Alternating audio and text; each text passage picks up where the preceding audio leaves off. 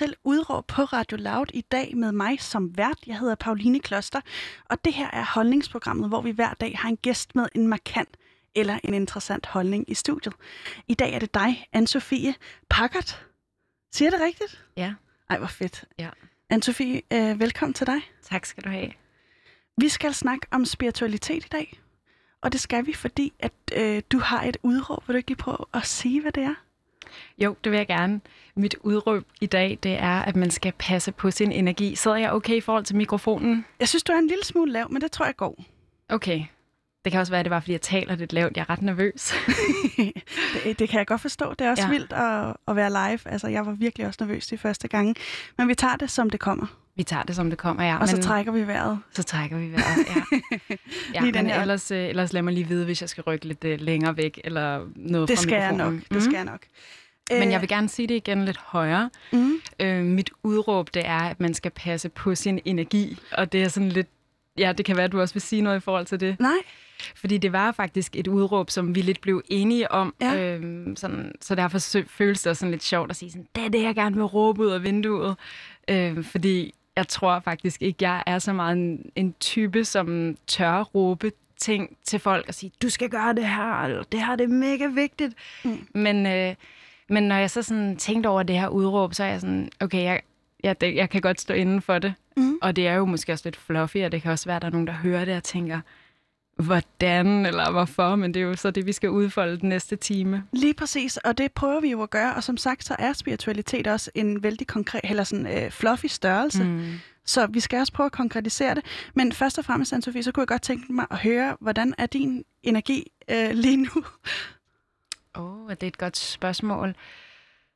Ja, jeg ved ikke om... Ja, altså i forhold til... Ja, vi skal jo tale om spiritualitet, fordi jeg er jo vært på den podcast, der hedder Det Spirituelle Hjørne. Du er vært, og du er spiri. Du er også astrolog. Jeg er en spiri. Jeg er også astrolog, og jeg er også yogalærer. Og du er også yogalærer. Ja. Du beskæftiger dig enormt meget med den øh, spirituelle verden. Mm. Og øh, gør det det så lettere for dig at mærke din energi nu og her?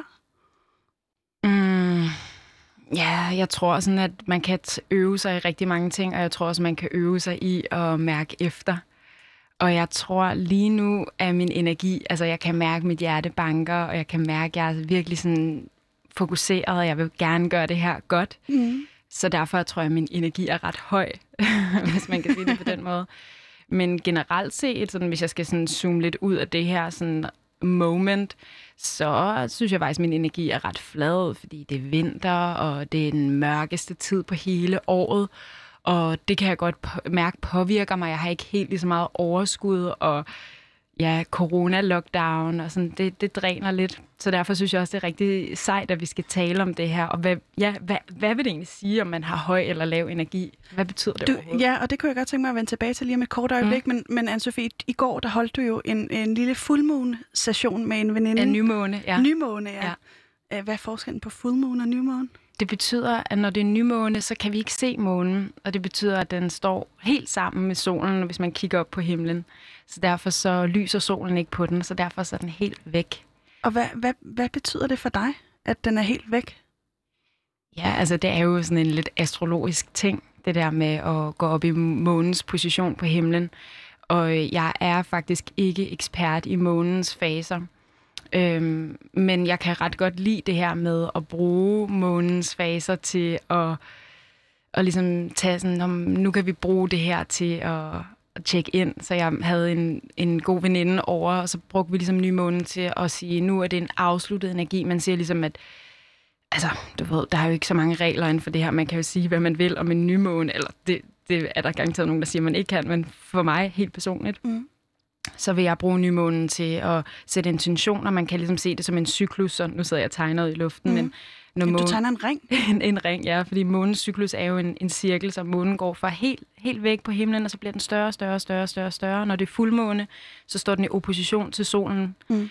Og altså klokken 6 og klokken 12, ikke? kan man ligesom forestille sig. Ja, lige præcis. Og så når, når man siger ved fuldmåne, så er der noget, der kulminerer.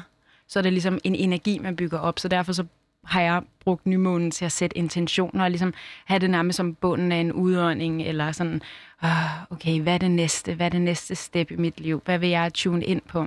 Og har du sat, må jeg spørge om det, noget så personligt? Altså, hvad mm. er de Mhm. næste step i dit liv lige nu? Ja, hvad mine intentioner? Altså, mine intentioner var øh, øh, også ret fluffy, hvis man kan sige det sådan, men det var mere nærvær og mere sådan en mærken efter i de helt små ting. Øh, Øh, jeg har mærket sådan meget uro på det seneste, og sådan en, den her følelse af sådan lidt dvaskhed og doven, og har været sådan lidt irriteret på mig selv, og sådan, kom nu øh, i gang og sådan noget.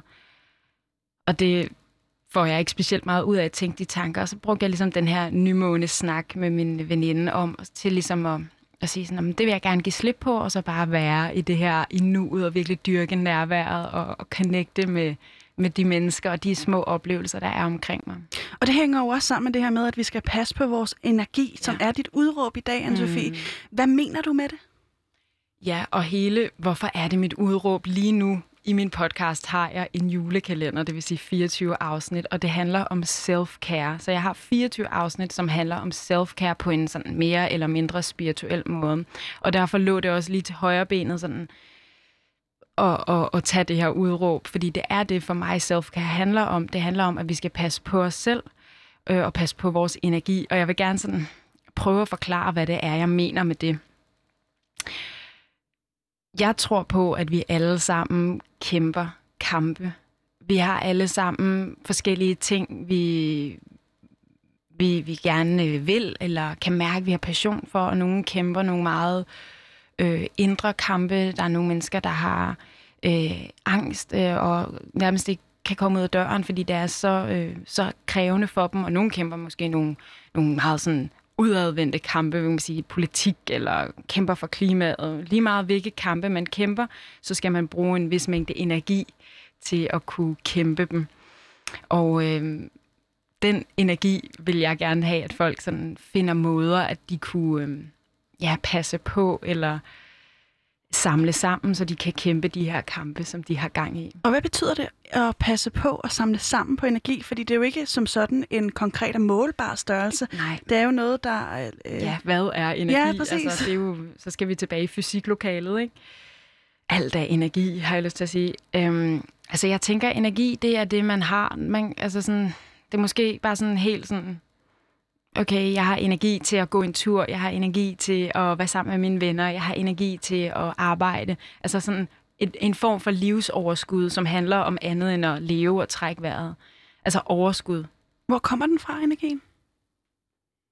Øh, ja, altså det er jo et stort spørgsmål. Det tror jeg er sådan en biologisk ting. Altså, men hvordan kan man passe på den? Og jeg tror også, det er nogle spørgsmål, man skal stille sig selv. Og i den julekalender, jeg laver i min podcast, der prøver vi også at angribe emnet på mange forskellige måder, for jeg tror, at vi alle sammen er forskellige, og vi har forskellige måder at få energi på.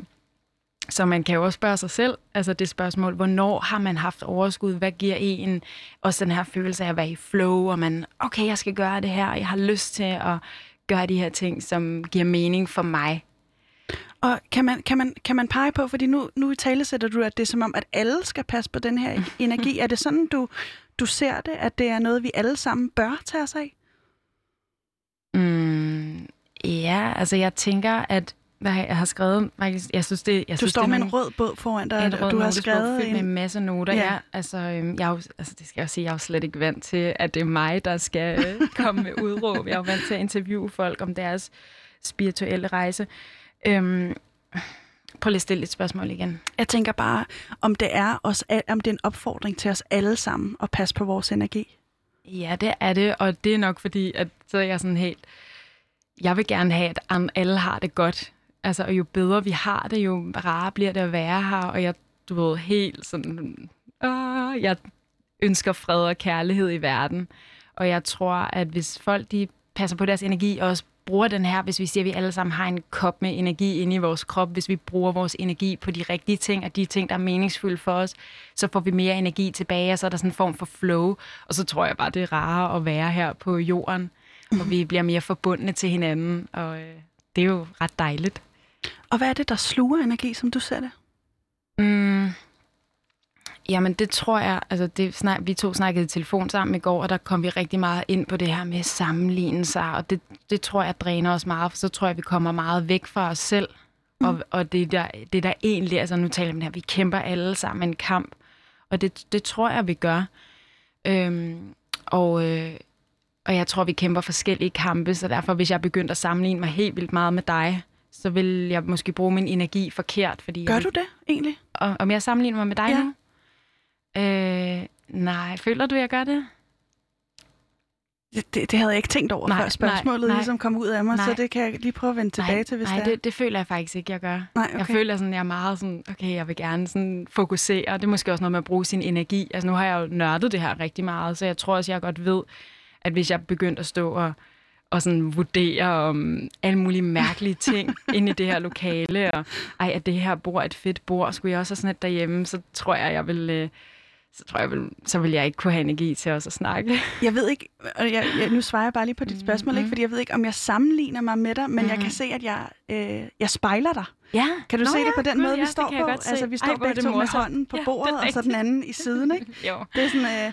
Øh, øh, Men det tror jeg, det er vist bare et tegn på empati, at man, er- at man er faktisk meget sådan tunet ind i hinanden. Og det, jeg tror faktisk, at, ej, nu skal jeg passe på, hvad jeg siger, men jeg har læst noget med, at, man, at ens, man, hvis, vi, hvis vi to er meget plugged ind i vores samtale, så vores hjernebaner faktisk sådan er i samme mønster, Mm. fordi vi er så aligned, og det er jo ret cute egentlig. altså at være på bølgelængde på en eller Ja, anden lige præcis. Lige præcis, vi er på samme bølgelængde, og så vil vi også spejle hinanden. Det er lidt grineren. Men Anne-Sophie, Ja. som du ser det, så det her med, at vi skal passe på vores energi, øhm, er det forbundet med øh, os i Vesten, eller er det noget i Østen? Fordi på en eller anden måde, så øh, taler det her jo med øh, spiritualitet også ind i en østlig kontekst, altså østlig filosofi. Men tror du, det er primært et øh, budskab for os, der bor i Vesten, og måske er kommet længere fra det med alle vores kampe, eller hvad? Mm, Jeg vil faktisk sige, at jeg har ikke tænkt så meget over, at det er en østlig ting, det her med spiritualitet. Altså spiritualitet kan man jo også oversætte til åndelighed, og at vi Mm. alle sammen har en ånd, og vi alle sammen er en udødelig sjæl. Så jeg vil da bare sige, at alle i hele verden skal passe på deres energi. Men altså, du ved, jeg har, jeg har virkelig lyst til at sige sådan, hvem er jeg til at sige, at folk skal passe på deres energi? Altså, det er også derfor, det er måske ikke et særligt sejt. Altså, jeg er måske ikke så sej til at udråbe ting, fordi jeg er bare sådan, hvem er jeg til at sige noget som helst? Og hvem, hvem er du til at sige noget som helst? Altså, hvad, hvad er du nået frem til i den kontekst? Altså, øhm, jeg tror, jeg er lidt nået frem til, at altså, jeg har det jo meget sådan, vi har alle sammen en rejse her på jorden. Jeg er jo selv sådan, tror på forskellige spirituelle ting. Jeg tror jo også på reinkarnation, og vi har levet før. Og jeg tror helt sikkert, at jeg har et eller andet livsformål, der drejer sig om at fortælle historier og formidle ting og sager. Det kan jeg mærke. Det er det, der giver mig energi. Det er Mm. virkelig det, jeg har drive på, når jeg vågner om morgenen, det er at fortælle historier. Så derfor synes jeg heller ikke, det er ikke fordi, jeg vil sige sådan, du skulle ikke have inviteret mig ind, for jeg er virkelig, virkelig taknemmelig for, at du vil invitere mig ind. Men øhm, jeg tror på, at... Øhm, ja, hvem er jeg til at sige det? Altså, jeg, jeg har nørdet det rigtig meget. Jeg har lavet min podcast i næsten to og et halvt år nu. Og, Og du talt- har sindssygt mange lyttere. Ja, jeg har, jeg tror, jeg har omkring 20-25.000 lyttere per afsnit, hvilket jo er meget. Mm. Altså, hvis man sådan samlede så mange mennesker, så er jeg sådan helt, wow, okay, der er nogen, der er sådan er interesseret i spiritualitet. Øhm, så hvem er jeg til at tale om, om de her ting? Jamen, altså, jeg har talt med rigtig mange, som måske er mere eksperter, end jeg er. Og så er jeg, øh, jeg er yogalærer, og har selvfølgelig også noget viden med derfra. Øhm, og så er jeg astrolog, og har også nogle ting med derfra. Men jeg er jo også bare, du ved, Og hvordan, almindelig. og hvordan den rejse ligesom også er forløbet for dig, den kommer vi ind på en lille Mhm, smule senere, men jeg kunne godt tænke mig, at vi lige dvæler med det her Mhm. energi. Fordi Anne-Sophie, hvorfor er det, vi skal passe på vores energi, som du ser det? Jamen, altså, hvis man tror på det her med livsformål, og at vi alle sammen... Jeg tror på, at alle mennesker er kommet ned på jorden af en grund. Og jeg tror, at hvis man... Hvis man, at man, ja, man har ligesom en vis mængde energi, og det, det, jeg tror, det føles godt, Mm. hvis man bruger sin energi på ens livsformål. Og for mig er mit, en del af mit livsformål, som jeg tror det nu, altså du ved, hvad ved jeg, det kan være, at jeg skifter mening om et år, men lige nu har jeg rigtig meget sådan en følelse af, at jeg skal fortælle, og jeg skal formidle. Og øh, så, skal jeg, så skal jeg passe på min energi for at, at leve op til lidt livsformål. Giver det mening på en eller anden måde? Ja, det tror jeg, men jeg kunne godt tænke mig også, at, altså, når du forestiller dig den her energi, du har, og, og, og kan vinde og øh, udlede igen, mm. er det så formet som et, øh, altså når jeg tænker energi, så er det sådan ligesom, når bæret flyder, flyder over, ikke? Altså Mm. så er der den sidste dråbe, der ligesom gør, at det vælter ud, eller sådan. Visualiserer du energi på den måde? Altså har du et billedligt sprog for, hvordan det her kunne se ud? hos hver enkelt? Eller for mm. dig i hvert fald? Nej, det har jeg faktisk ikke. Altså, jeg tror virkelig på, at alle mennesker har ting, der fungerer for dem. Og lige for tiden, så er jeg rigtig glad for at meditere. Jeg har sådan en særlig meditationsteknik, jeg bruger. Og det fungerer for mig, og jeg føler, at det lader mig op og giver mig energi til virkelig at, at gøre det, jeg skal gøre. Men altså, nej, jeg kan slet ikke, desværre, jeg vil ønske, at jeg kunne sige et eller andet. Mm. Ja, alle skal gøre det på den her måde. Men øh, nej, desværre ikke. Hvordan kan du så mærke, om du er tør for energi? Jamen, det kan jeg nok bare mærke, hvis jeg ikke... Altså, jeg, er sådan, jeg bliver et dårligere menneske. Altså, jeg snærer af folk, og jeg bliver kort for hovedet, og jeg bliver egoistisk, og alle de her ting. Og bare bliver en person, jeg egentlig ikke vil være. Mm. Så kan jeg måske godt tænke, okay, jeg har gjort et eller andet, der måske har drænet min energi, at man kender sig også det her med, så har man måske været sammen med nogle mennesker, der har fået et eller andet sådan, åh, eller man bliver sådan mærkelig egoistisk sammen med dem, eller at man eller at jeg har sovet dårligt, eller jeg har spist dårligt, eller jeg er ved at blive syg. Altså, der kan være rigtig mange grunde øh, til det. Og øh, Anne-Sophie, en af de her ting, der har øh, der manifesterer sig for dig, når du er i øh, en dårlig energi, det er sammenligningskultur. Mm. Vil du ikke lige prøve at beskrive, hvordan de to ting, altså både det her med energi og med sammenligningskultur, hvordan hænger det sammen for dig? Jo, jeg har i hvert fald fundet ud af, at det ikke giver mig energi at sammenligne mig med andre mennesker. Og det, jeg var lidt inde på det før i forhold til det med, at det giver ikke nogen mening, at man sammenligner sig, fordi vi lever alle sammen hver vores liv. Vi har alle sammen vores forskellige rejser, vi er på, så derfor giver det ikke nogen mening, hvis jeg begynder at sammenligne mig med en eller anden supermodel på Instagram, fordi jeg ved jo slet ikke, hvad hendes rejse her på jorden går ud på, og det er nok ikke den samme rejse som min. Så det vil være mærkeligt, hvis jeg begyndte at sådan klæde mig ligesom hende, eller slanke mig for at få en krop som hende, hvilket vil være umuligt. Altså sådan, fordi det er jo ikke min krop, eller det er jo ikke mit liv. Så derfor så har jeg bare fundet ud af, at det er i hvert fald ikke noget, der giver mig energi. Det er ikke at sidde i timevis på sociale medier Øh, eller bare ude i samfundet og være sådan, Nå, ja, sådan, hvem, er, hvem er bedst? Og det var sådan meget sådan målestokken, sådan, hvad, hvad vil det egentlig sige at være en succes? Mm. Hvad vil det egentlig sige at, ja. Mm. Og hvad er sammenligningskultur for dig? Hvad er sammenligningskultur for mig? Altså, jeg, jeg synes i hvert fald, at det fylder ret meget, de her sociale medier. Øh, fra mit perspektiv fylder de meget, og jeg tror også, dem, der er lidt yngre end mig, øh, bruger det rigtig meget, og man skal have det rigtige tøj på, og det skal være rigtig dyrt, og man skal, være, man skal have rigtig mange likes, fordi hvis man har mange likes, så har man vundet, så er man en succes. Mm. Så tror du, det er sværere for den generation, der ligesom er yngre end os? Hvor gammel er du egentlig? Jeg er 26. Du er 26, og Men jeg, jeg tror også, man kan sammenligne sig selv, om man er 70. Altså det, det, jeg tror, men jeg tror også bare, at når man er teenager og yngre, så er man, så er man bare mere sådan, åh, hvem er jeg? Hvad er min plads her på jorden? Man kan måske ikke lige så godt mærke sig selv. Ja, og så er det ikke så mange, jeg kender der over i hvert fald 50, som, som ikke bruger andet end, end Facebook til lige at komme med et eller andet øh, fedt eller latterligt udråb en gang imellem.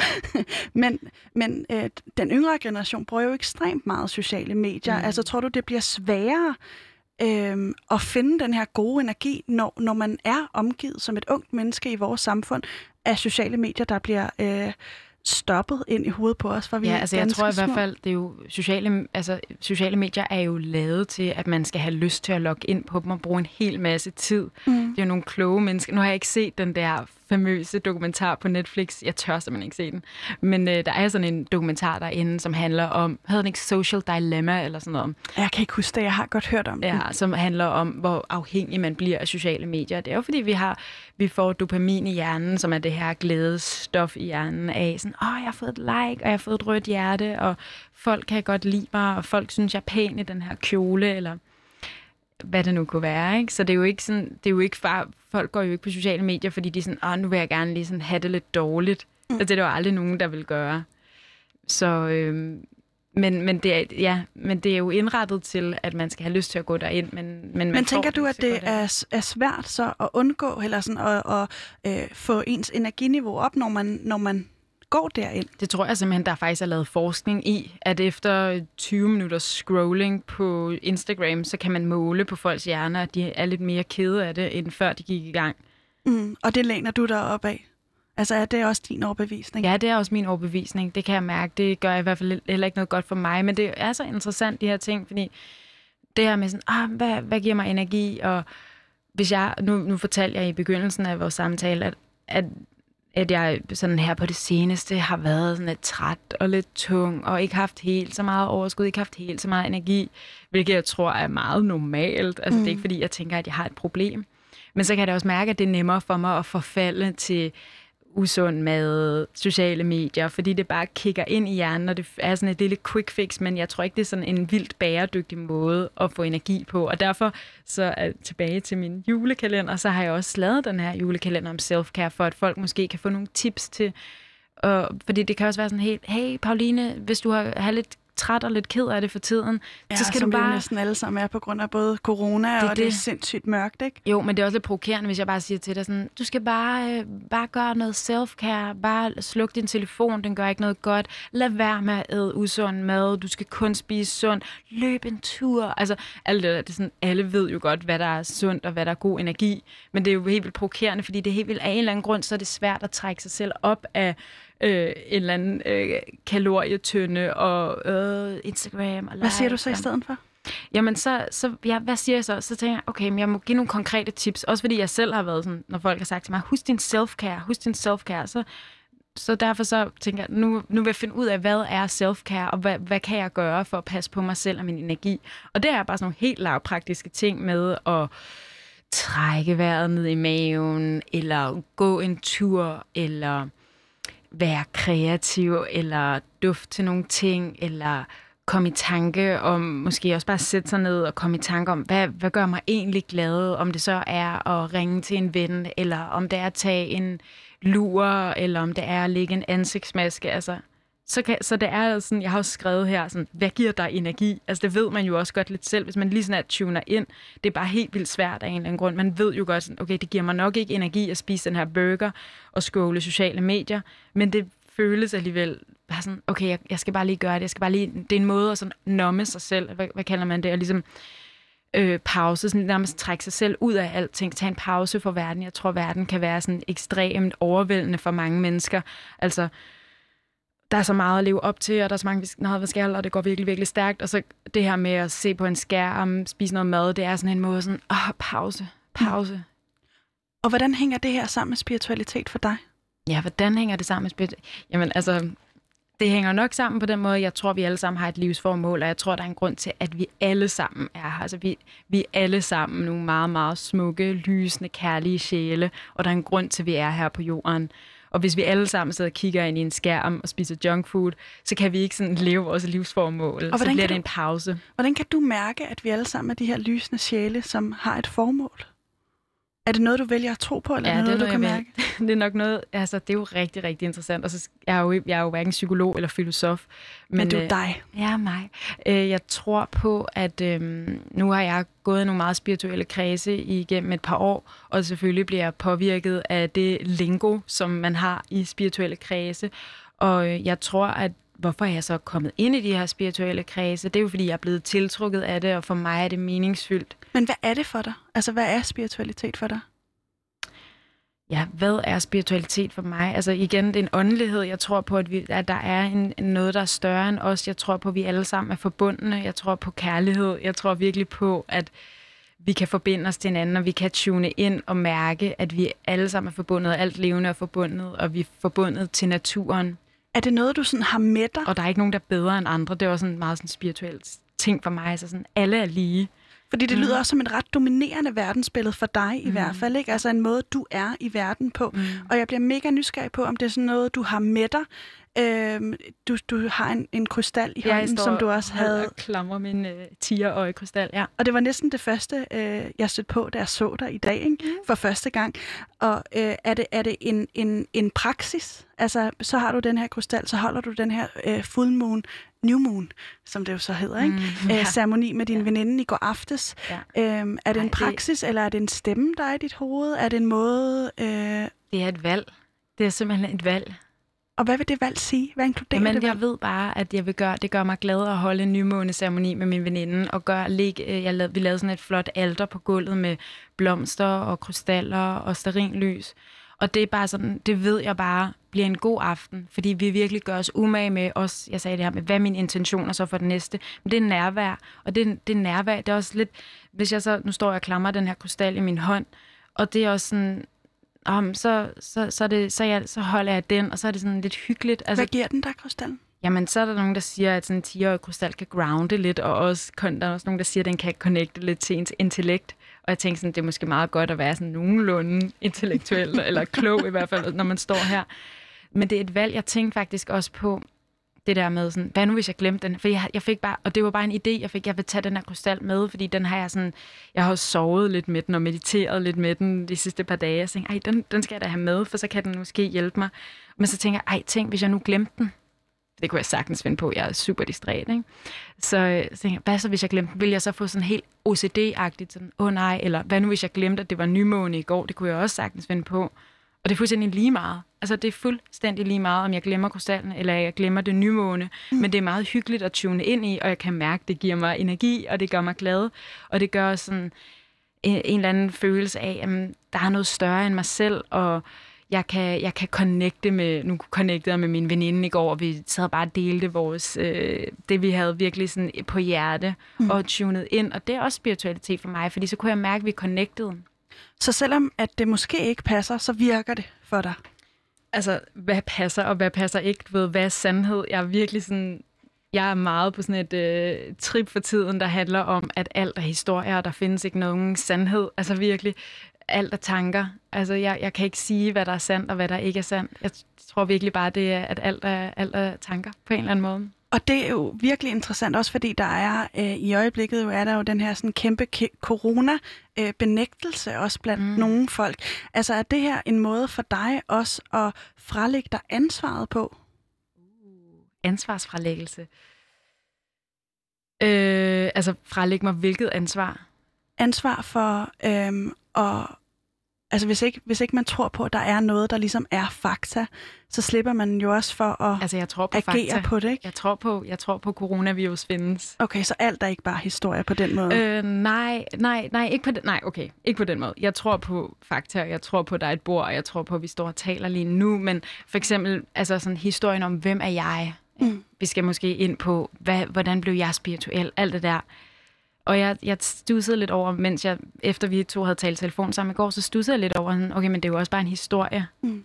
Til min nymåneceremoni i går med min veninde, så aftalte vi, fordi det er den sidste nymåne i år, som vi er nu. Og, øh, og så, så talte vi om, i stedet for bare at recappe, hvad, hvad der skete den sidste månedscyklus, altså det her, hvis man tror på, at man går fra sådan ikke så meget energi til meget, tingene kulminerer fuldmåne tilbage igen. Så aftalte vi at gøre det som for hele året. Og så skiftedes vi til, og vi er ret gode veninder, så vi har fulgt hinanden ret meget i løbet af året. Men så, fik, så startede hun med at ligesom gennemgå månederne. Hvad skete der i januar? Hvad skete der i februar? Mm. Hvad skete, og så videre. Ikke? Og det er jo en umulig opgave, hvis man tænker over det. Du kan jo ikke sidde og recappe, hvad der skete det sidste år. Fordi det, det ved, hvad der skete. Og, og det var jo også interessant, fordi når jeg så hørte det, hun havde at sige om, hvad der var sket i hendes år, jeg har jo fulgt hende på sidelinjen, så er det nogle andre ting, hun tager frem, end hvad jeg troede måske, hun ville mm. nævne. Og så lige pludselig kom jeg ind i sådan et loop med at tale om ekskærester. Og så lige pludselig dominerede det det hele. Så var det som om ekskæresterne var temaet. Ikke?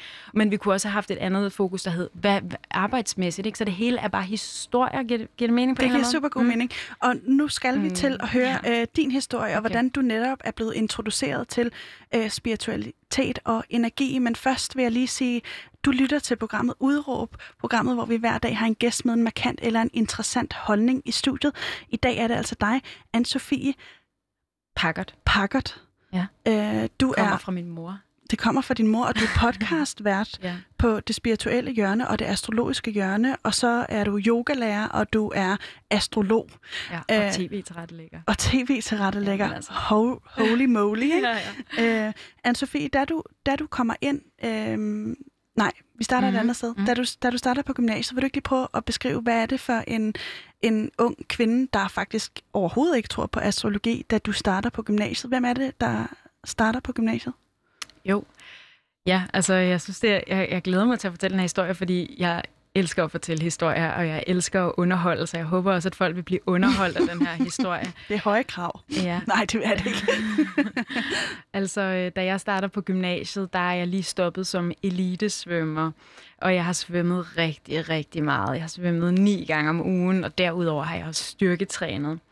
Og øhm, jeg har så stoppet som elitesvømmer, og det var en stor identitet selvfølgelig, du ved. Når man svømmer så meget, så er der ikke plads til så meget andet, så det var sådan, dag, jeg hedder en svig, og jeg svømmer rigtig meget. Ikke? Mm. Så jeg tror, at da jeg startede, var det sådan lidt et vakuum, og øh, jeg kommer fra sådan, min far er læge, og min bror er faktisk også læge nu. Så jeg tror, at det, det lå sådan lidt i kortene. Det var måske meget godt at have den studieretning, der hed bioteknologi og matematik, og sådan, så kunne jeg jo også blive læge, hvis det var det, jeg ville, når jeg var færdig. Ikke? Så jeg kom jo ind i en meget naturvidenskabelig, facts klasse, og det var, der var, det var ikke en særlig spirituel klasse. Og øh, så prøvede jeg ligesom at passe ind der. Og, Hvordan lykkedes det? Øhm, det lykkedes ikke sådan vildt godt, fordi jeg, min hjerne er ikke sådan vildt gearet til at have matematik på A-niveau. Så jeg føler, når jeg tænker tilbage på gymnasietid, var, så var jeg virkelig en stræber. Altså jeg brugte virkelig, virkelig meget tid på at lave lektier. Og så brugte jeg også virkelig meget tid på at træne i både Fitness World, og jeg svømmede også lidt en gang imellem. Jeg havde et, et sidejob som svømmelærer, så svømmede jeg altså sådan 2-3 kilometer, inden jeg skulle undervise i tre timer. Altså det var virkelig sådan, at jeg tænker tilbage sådan, wow, vildt nok, at jeg kunne det. Mm. Men det betød vildt meget for mig at være klog og slank og så smuk, som jeg nu kunne være. Og hvorfor betød det den noget for dig? jeg har. Jamen, det tror jeg bare var sådan, at jeg vil gerne passe ind i, i klassen. Jeg vil gerne være god, jeg vil gerne accepteres. Altså sådan, det her med sådan, må jeg gerne være her? Øh, om jeg må nok gerne være her, hvis jeg præsterer. Altså sådan, meget sådan ydre, ikke? Ydre billede på mig selv. Hvis jeg er slank, så kan jeg elskes. Hvis jeg er i god form, så kan jeg elskes eller accepteres. Og var der nogen i din klasse, som du så som at være mere elskeværdig end, end dig selv? Uh, Altså, jeg tror ikke, jeg tænkte dengang, at og du ved, jeg har fået meget kærlighed altid af min familie. Så, øh, så det har ikke været det, men helt klart sådan en, en følelse af sådan at vil være, ja, have succes, og der var der helt klart nogle i min klasse, som både var smukkere og klogere end mig. Og det tror jeg bare, at, at jeg tænkte sådan, ej, hvis jeg også kan, kan det, så, så er livet godt, eller så bliver jeg glad. Og hvordan oplevede du det? Altså, var det, øh, var det sådan en lille øh, stemme i hovedet, der var sådan, åh, oh, du kan godt gøre det bedre? Eller hvordan talte du til dig selv på det ja, tidspunkt? godt spørgsmål. Det er jo mange år siden, føler jeg. Så jeg skal lige sådan tune tilbage. Hvad tænkte jeg dengang? Jeg tror, det også var sådan lidt grimt dengang, at jeg også havde lidt et mindset om at vinde og være en succes. Og altså, bare være sådan, det er sådan et ego, og så meget sådan ego-ting, sådan, okay, hvis jeg, hvis jeg kan se sådan der ud, hvis jeg kan have den her lækre kæreste, så, så er jeg en succes. Mm. Se og... mig, jeg er bedre end jeg andre. Jeg slanker, jeg, jeg er klogere. Altså sådan, ikke? Hvis du kan følge mig, det er et lidt grimt mindset, eller måske bare sådan lidt åndssvagt. Og øh, er, der, er der på en eller anden måde færre krav i spiritualitet?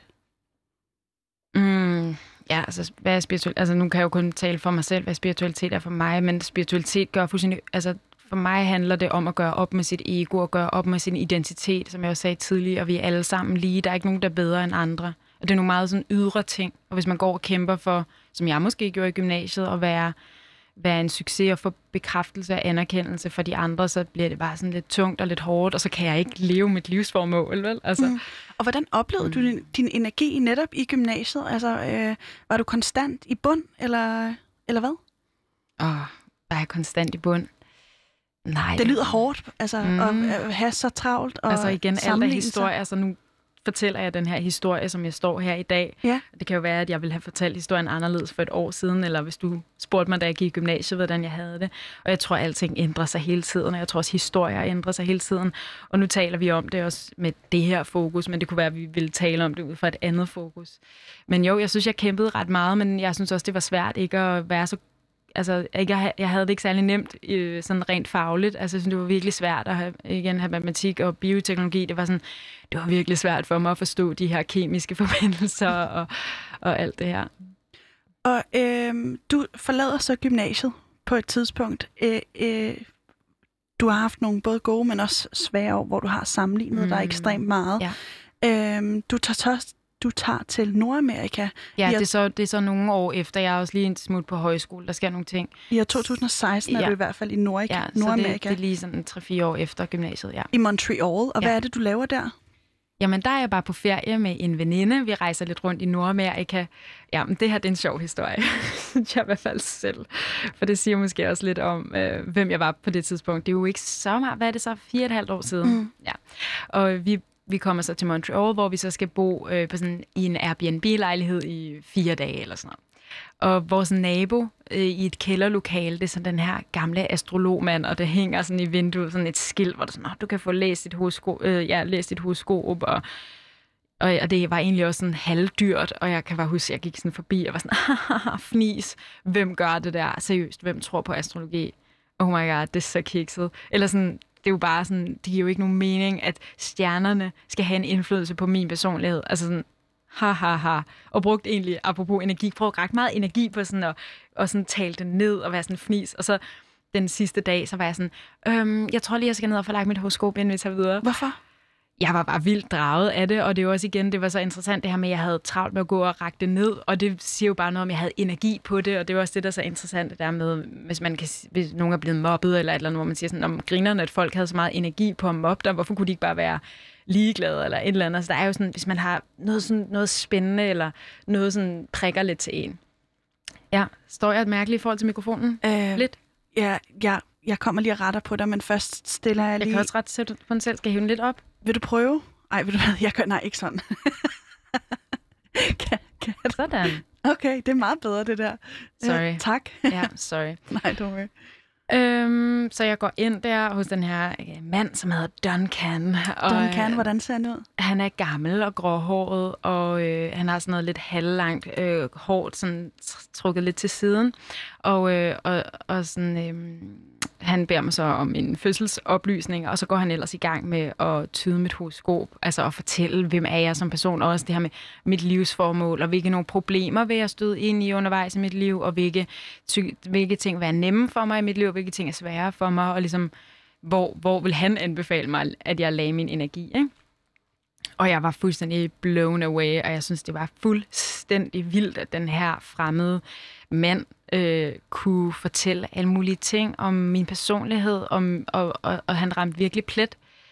Og så tænkte jeg bare, Hvor ramte han plet? Jamen bare sådan med at fortælle, øh, hvem jeg er. Altså, hvor jeg bare var sådan, okay, Hvad sagde han? Åh, oh, jeg vil sige, det er jo... Ej, det kan, det kan jeg slet ikke huske, men jeg kan, jeg kan faktisk ikke... Men han sagde bare sådan nogle ting om min personlighed. Altså, sikkert, at, at jeg... Ej, det, kan, det må jeg være ærlig sige, det kan jeg faktisk ikke huske. Du kan bare huske, det resonerede Jeg godt. kan bare huske, at jeg var sådan, åh, oh, jeg skal selv være astrolog. Det der, det er for sindssygt. Altså, hvis du kan sige så meget, jeg vil også kunne det der. Jeg kan bare huske, at jeg var sådan, jeg vil også det der. Men du var alligevel skeptisk, da du gik derfra, ikke? Nej, jeg var skeptisk, da jeg kom. Og da jeg gik derfra, var jeg sådan, det der vil jeg også kunne. Var det, var det en til en øh, en overrumpling? Altså, blev du, blev du der overbevist, eller var du stadig i konflikt med dig selv? Der kommer fra det her meget bio... Øh, Bioteknologi. Jeg Ja. tror ikke, jeg tænkte så meget på, sådan, hvordan, hvordan videnskabeligt hænger det her sammen. Det tænkte jeg ikke så meget på. Jeg tænkte bare, det er for vildt, det vil jeg også kunne. og det fører jo til en, en ret vild beslutning, nemlig at du tager til Bornholm og bliver øh, Ja, jeg skyndte, astrolog. mig, jeg skyndte mig op på, på værelset der, efter jeg havde fået, og så googlede jeg bare, hvordan astrologuddannelse hurtigst muligt. Jeg, jeg havde ikke så meget, du ved, det skulle bare ske nu, agtigt. Og så fandt jeg så den her øh, mand, som hedder Jan Schulz, som, øh, som, ligger, som er astrolog og havde sådan nogle astrologuddannelser på Bornholm. Og frem og tilbage, han, jeg skriver til ham, sådan, hey, kan jeg ikke lige komme øh, for, for det her uddannelse? Og han var sådan helt, hey, jeg holder slet ikke uddannelser lige for tiden, og by the way, er du alt for ung? Jeg var jo 23 på det tidspunkt, og han var sådan, du skal i hvert fald være 30, før jeg gider have noget med at gøre. Det er sådan lidt en astrologi-ting, det der med, at man skal være fyldt 30, før noget overhovedet, at man overhovedet er et ægte menneske, nærmest, at man er voksen i hvert fald. Men så får vi skrevet lidt frem og tilbage, og så, øh, og så vender han fuldstændig på en tallerken, og han er jo også ret spirituel, så jeg tror, at han havde haft en eller anden følelse af, at ej, det er sgu vigtigt, det her. Og så var han sådan, okay, men der, det bliver bare dig og mig, fordi der er ikke andre, der kommer på holdet, men du kan bare komme, og du kan bare få det gratis. Så jeg kommer sammen hjem fra den der ferie i Nordamerika, og tager så til Bornholm en weekend, og jeg var helt grøn. Altså, jeg vidste intet om stjernetegn og planeter, så han sådan går i gang fra en ende af, og begynder... Er det bare dig og ham, der sidder i et det rum? er bare eller mig og ham, der sidder i hans stue i Svanike og spiser digestive kicks og drikker sort te, og så går han ellers bare i gang med at fortælle mig om alle planeterne og alle stjernetegnene en efter en. Og øh, jeg, jeg kan huske sådan om aftenen, da jeg så cyklede hjem, jeg havde lejet et hus i Næksø, og da jeg så sådan ligger i min seng der, så tænker jeg sådan, hmm, kan det virkelig passe? Altså jeg var ret skeptisk. Jeg var sådan, kan det virkelig passe? Og jeg kan huske, at jeg går på Facebook for at tjekke alle mennesker, jeg, eller sådan mange, jeg kender, sådan, hvilke stjernetegn de var, om det overhovedet passede. Sådan, ej, okay, du er da ikke stenbuk, eller sådan, så passer det, ej, så passer det ikke. Og sådan, det var stadig meget sådan en til en. Og så kom jeg tilbage igen om, om søndagen øh, hos ham, og så sagde jeg, Ah, altså, jeg tænkte lidt over det, jeg ved ikke, jeg synes, det, det er lidt svært for mig at forstå. Og så var han sådan, jamen, der er det også, det er, det er også et meget stort emne. Og så fik vi bare sådan gang i den vildeste, store øh, filosofiske snak om, hvad vil det egentlig sige at være et menneske? Hvorfor er vi her? Og han introducerede mig ligesom for den her tanke om reinkarnation, og at vi har levet før, og at vi, ja, at vi ligesom møder måske også mennesker fra vores tidligere liv, og han var måske også lidt inde på, at det kan være, at, mig og ham havde haft en forbindelse fra et tidligere liv, og det var derfor, han var sådan, okay, vi skal lige mødes, fordi at måske havde han været min lærer i et tidligere liv, eller et eller andet. Det Ikke? lyder lidt som en dårlig score-replik, ikke? Øh, jo, jo, altså, og jeg, altså, jeg kommer også til at sige det for tit til folk, at jeg er sådan, jeg tror, vi har kendt en tidligere liv, men det tror jeg virkelig. Hvorfor Altså, tror du det? jeg, altså, okay, men nu, nu springer vi lidt i det, men øh, det tro, ja, fordi altså, jeg troede heller ikke så meget, da, da han siger de her tanker med tidligere liv og sådan noget, jeg var bare sådan, okay, griner en tanke, øh, men jeg ved ikke, om jeg tror på det. Men så lå jeg det bare ligesom simre i mig, og så omgav jeg mig nok også med flere mennesker, som tror på det, og så blev jeg jo ligesom påvirket af det, og så var jeg sådan, hey, det giver god mening, og det jo også en helt vildt rar tanke, Hvordan giver det god mening? Jamen, jeg synes bare, sådan, der er mange ting, man kan forklare det der med, du ved, man møder en person, som man har god, energi, eller god kemi med. Og sådan, okay, hvorfor har man god kemi med en eller anden person, eller man møder en person, som man er sådan tiltrukket af. Altså man er sådan, ej, jeg vil gerne snakke med dig, eller ej, jeg vil gerne være venner med dig, eller jeg vil gerne øh, have sex med dig, eller du ved, sådan, der kan være alt muligt øh, energi, kørende, kemi, whatever man vil kalde det, mellem to mennesker, og så du ved, for mig er det bare ret sjovt at sige, jeg tror, vi har kendt hinanden i et tidligere liv, vi har et eller andet udstående, og det, du ved, det er jo bare mig, det er jo bare, hvad jeg tror på, at så, så går man og møder mennesker, som man måske har mødt i et tidligere liv, og så skal man ligesom finde ud af det med hinanden, at man har nogle ting, man skal...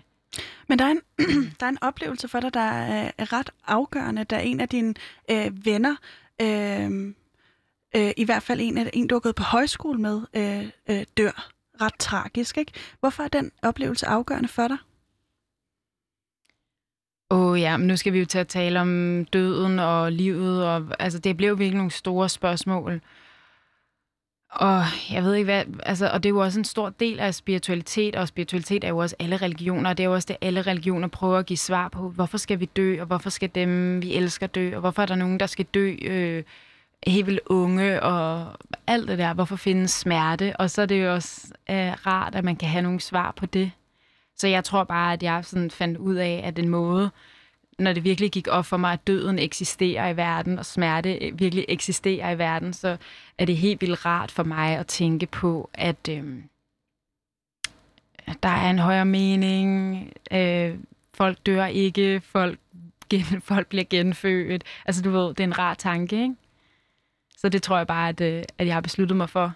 Og jo mere, altså det er jo også det, jeg tror meget tanker, og jo mere jeg beslutter mig for at tænke, at på reinkarnation, som altså, det findes, jo mere sandt bliver det også for mig, og så kan jeg, og så kan jeg mærke ting, jeg kan mærke energier, og ej, er der et spøgelse, eller er der ikke et spøgelse? Altså de der ting. Det er også en måde at være i verden på. Giver, giver det mening? Øh, ja, men og alligevel ikke, fordi Nej. det er også, det er også øh, jeg, jeg er bekendt med tanken om, at der er, en- at der er nogen, der tror på øh, reinkarnation. For mig har det ikke ligesom øh, flasket sig, Mm-mm. så jeg har svært ved at forestille mig, hvordan, hvordan forestiller du dig, at det foregår? Altså kommer man op i et eller andet univers, eller øh, hvordan ser det her øh, reinkarnationselement ud for dig? Ja, men jeg har, ikke, jeg har ikke nok ikke haft det store behov for sådan at pille, pille det fra hinanden, og være sådan, okay, men hvad sker der så med det, hvad sker der så med det?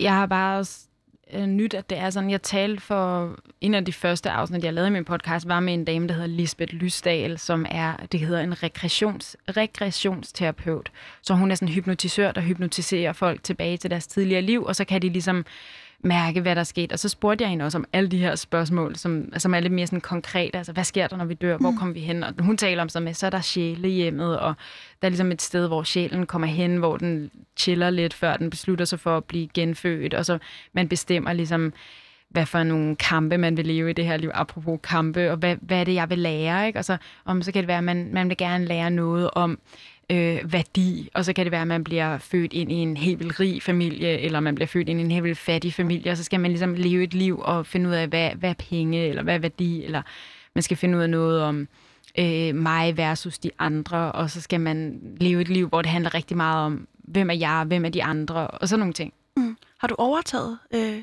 det blik på os, det her med, at der er et sjæle, sjælehus? Uh, har jeg overtaget? Ja, altså jeg nu står vi jo og taler om spiritualitet og sådan noget, og jeg, jeg ser mig selv som spirituel, og jeg kan også godt lide at kalde mig selv for en spiri, og jeg kan også godt lide at kalde mig selv for en heks. Og, men jeg ved ikke, om du også skal fornemme det, men jeg står også sådan, jeg synes også, det hele er sådan, jeg ved, du ved, jeg ved det ikke, så vi kan tale om det her for evigt.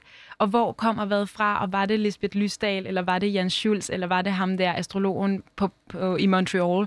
Altså, hvor kommer det fra? Hvor startede det sådan? Jeg kan ikke sige det. Og hvis jeg nu var i en, et rigtig spirituelt humør, så vil jeg bare sige, at alt er sket, som det skal ske. Alt er meningen. Jeg kender dem fra tidligere.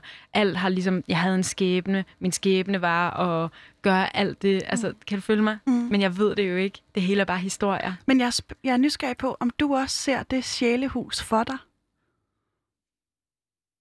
Øh, altså, nej. Jeg tror også bare, det er sådan virkelig sådan beyond. Altså, jeg, sådan, det kan jeg jo ikke forestille mig. Det er jo større end vores jordiske liv.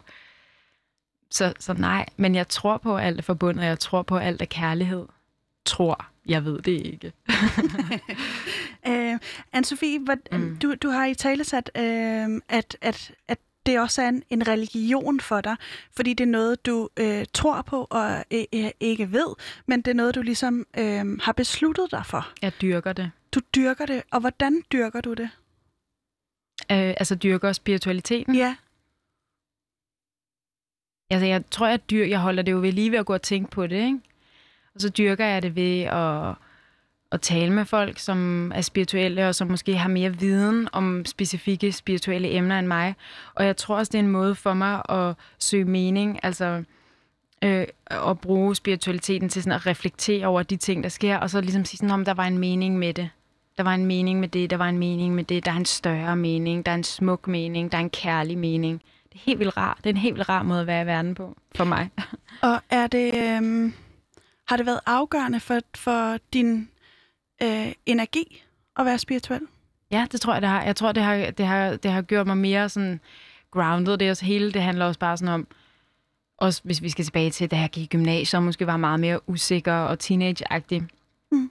Og den her følelse af sådan, jeg må gerne være her, jeg må gerne være her med alt, hvad jeg er. Hvorfor må du gerne være der øh, i spiritualiteten? Jeg tror, altså, jeg tror bare sådan... undskyld. Jeg tror, at... Øh, Hvorfor må jeg gerne være her med spiritualiteten? Jamen, jeg tror bare, det er et tankesæt om, at der ikke er, der er, ikke, nogen, der er ikke noget hierarki, der er ikke nogen, der er bedre end andre. Der, du skal ikke præstere for at være her. Du skal ikke leve op til noget for at være her. Du skal bare være her, og du er god nok, som du er. Og det er jo vildt rart. Synes du ikke, det er rart? Jo, altså det lyder fantastisk. Men ja. øh, hænger det også sammen med, eller er det måske grundet spiritualiteten, at du også har kunne afskrive øh, den sammenligningskultur, du også pegede på, mm. øh, der var energikrævende. Ja, meget energikrævende sammenligning. Så ja, helt, sikkert, helt sikkert, altså, at jeg, jeg kunne bruge det, men du ved, jeg er også bare blevet ældre. Altså, jeg er også bare blevet ældre og blevet måske lidt klogere. Det tror jeg også, altså, følger lidt mere med, men nå ja, whatever, det er ikke så vigtigt, om jeg ser ud på den her måde, eller jeg, jeg er altså god nok, som jeg er. Det tror jeg også hører med til det. Og så elsker jeg bare at dyrke de her spirituelle ting, og jeg synes også bare, at det er så rart, og når jeg, når jeg så holder min nymånecirkler, eller jeg står her med min 10-årige krystal i hånden, jeg synes, det føles helt vildt rart. Altså det føles bare vildt rart, og sådan en følelse af sådan, Der er, no, der er noget i verden, der er kærlig energi, og så kan jeg forbinde mig til det. Altså, jeg kan i hvert fald ikke se, at det er farligt. Kunne du lige så godt have været blevet kristen? Nej, det tror jeg ikke. Hvorfor? Øh, fordi jeg kan ret godt lide, at jeg selv bestemmer. Også det her, jeg sagde med, at hvis jeg nu glemte min sten på vej herhen, eller hvis jeg glemte, at det var nymåne i går, og bare sådan så en film eller et eller andet, det er jo ikke så farligt. Altså, det, det, du ved, det kan så sagtens også være, at mange kristne vil sige, at det gør ikke noget, om du lige glemmer at bede til Gud. Ja, altså. og omvendt kunne man vel også sige, at øh, jamen, altså, stille et, et lidt kritisk spørgsmål. Ikke? Altså, bestemmer du selv, eller, eller er det skæbnen, der har bestemt for dig? Ikke? Uh, ja, godt spørgsmål. Og hvad vil du sige til sådan et spørgsmål? Farline. Alle de her spørgsmål. øhm, ja, det er jo på en helt høj klinge. Ja, ja altså, og jeg, bare har, jeg har lyst til at give disclaimers og sige, altså, I don't know, altså, nej, jeg tror ikke, jeg kunne blive kristen. Jeg tror ikke, at det passer så godt til mig at være i en religion. Men så er der måske andre, der vil sige, at jeg er super religiøs, og jeg er astrolog, og jeg tror på alt muligt. Altså, jeg tror på alt muligt. Jeg tror på alt muligt. Giver det mening? Sådan, jeg tror på mange, mange ting. Men jeg tror også rigtig meget på, at man skal, at, at når ting føles godt, og når det er i flow, og jeg føler mig forbundet, og jeg mærker en kærlig energi, og jeg virkelig bare mærker sådan, jeg har det godt, jeg må gerne være her, og alt, kan du den der følelse af sådan, alt giver mening, alt falder i hak, det er lige som det skal være, lige nu er alt som det skal være. Mm.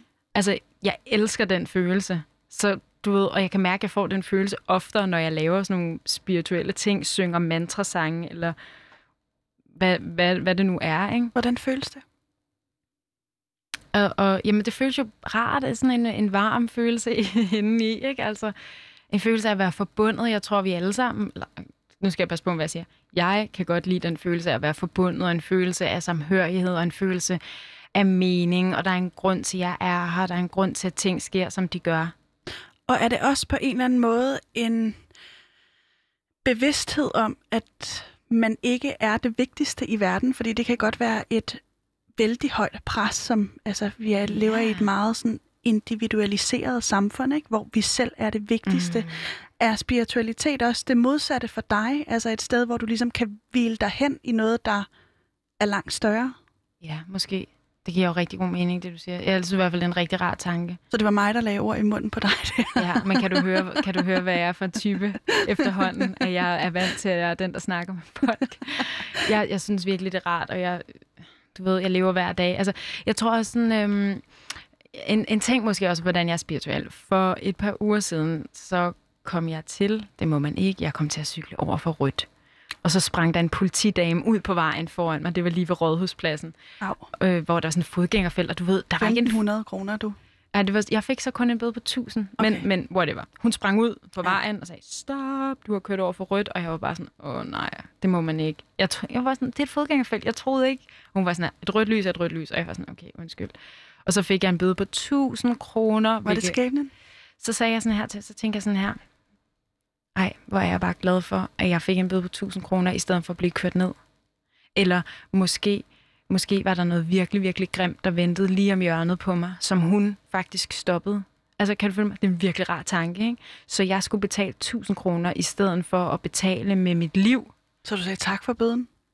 Øh, nej, øh, det gjorde jeg ikke. Altså, jeg tror, jeg, jeg sagde bare sådan, okay, undskyld, jeg skal nok køre pænt den anden gang. Altså, jeg var selvfølgelig irriteret i situationen. Men så bagefter, ikke, så kan jeg, altså, kan jeg, og på den måde kan jeg jo lave alle mulige historier om, hvor heldig jeg er, og hvor magisk alting er, og hvor meget alting giver mening. Er det ikke ret dejligt? Det er ret dejligt, og hvis andre også vil have det så dejligt, er der så en, en konkret måde, man kan komme derhen, hvor du er? Hvad, hvad skal de være de første step, Anne-Sophie? Altså, jeg tror i hvert fald, at man skal... Man skal i hvert fald stoppe med at punke sig selv oven i hovedet, og man skal stoppe med at sammenligne sig selv med alle mulige andre og sige, Nå, men hun gør det på den måde, eller han gør det på den måde, og han har succes, og jeg vil også have succes. Øhm, så det tror jeg, man skal stoppe med, ja, og sætte meget høje krav til sig selv. Så tror jeg også, altså sådan, lige nu dyrker jeg rigtig meget sådan, tanker om, at alt er tanker. Så det vil sige, at, at jeg for, for mit eget vedkommende for, at det ikke er særlig godt at overtænke. Så derfor synes jeg, at, det er også et tip, jeg vil give videre. Altså, stop med at overtænke. læne dig ind i det, der er nu. Er det, det bare noget, man stopper med? Altså, det er noget, man kan dyrke. Jeg har læst en bog om det, og jeg dyrke ting, ikke? Altså, altså dyrke tanker, og så kan man tage lidt det, man kan bruge. Men... Så, man skal, så, så man skal tage en aktiv beslutning om at øh, udrydde det, som forstyrrer ens energi, fordi vi alle sammen mm. skal passe på vores ja, energi. det synes jeg lyder som en god idé. Uh, Anne-Sophie Packard, tusind tak, fordi du vil være min gæst i dagens program af Udråb. Tak, fordi jeg måtte. Det var en fornøjelse at have dig. Du er yogalærer, podcastvært, spiri, astrolog, øh, tv-tilrettelægger. Det har været en fornøjelse, Anne-Sophie. Tusind tak. Min producer i dagens anledning er øh, Tanja Kjeldgaard. Tusind tak, fordi du øh, vil træde ind, Tanja. Jeg hedder Pauline Kloster. Produktionsselskabet er Rakkerpak Productions. Nu er der nyhederne. Tak for i dag.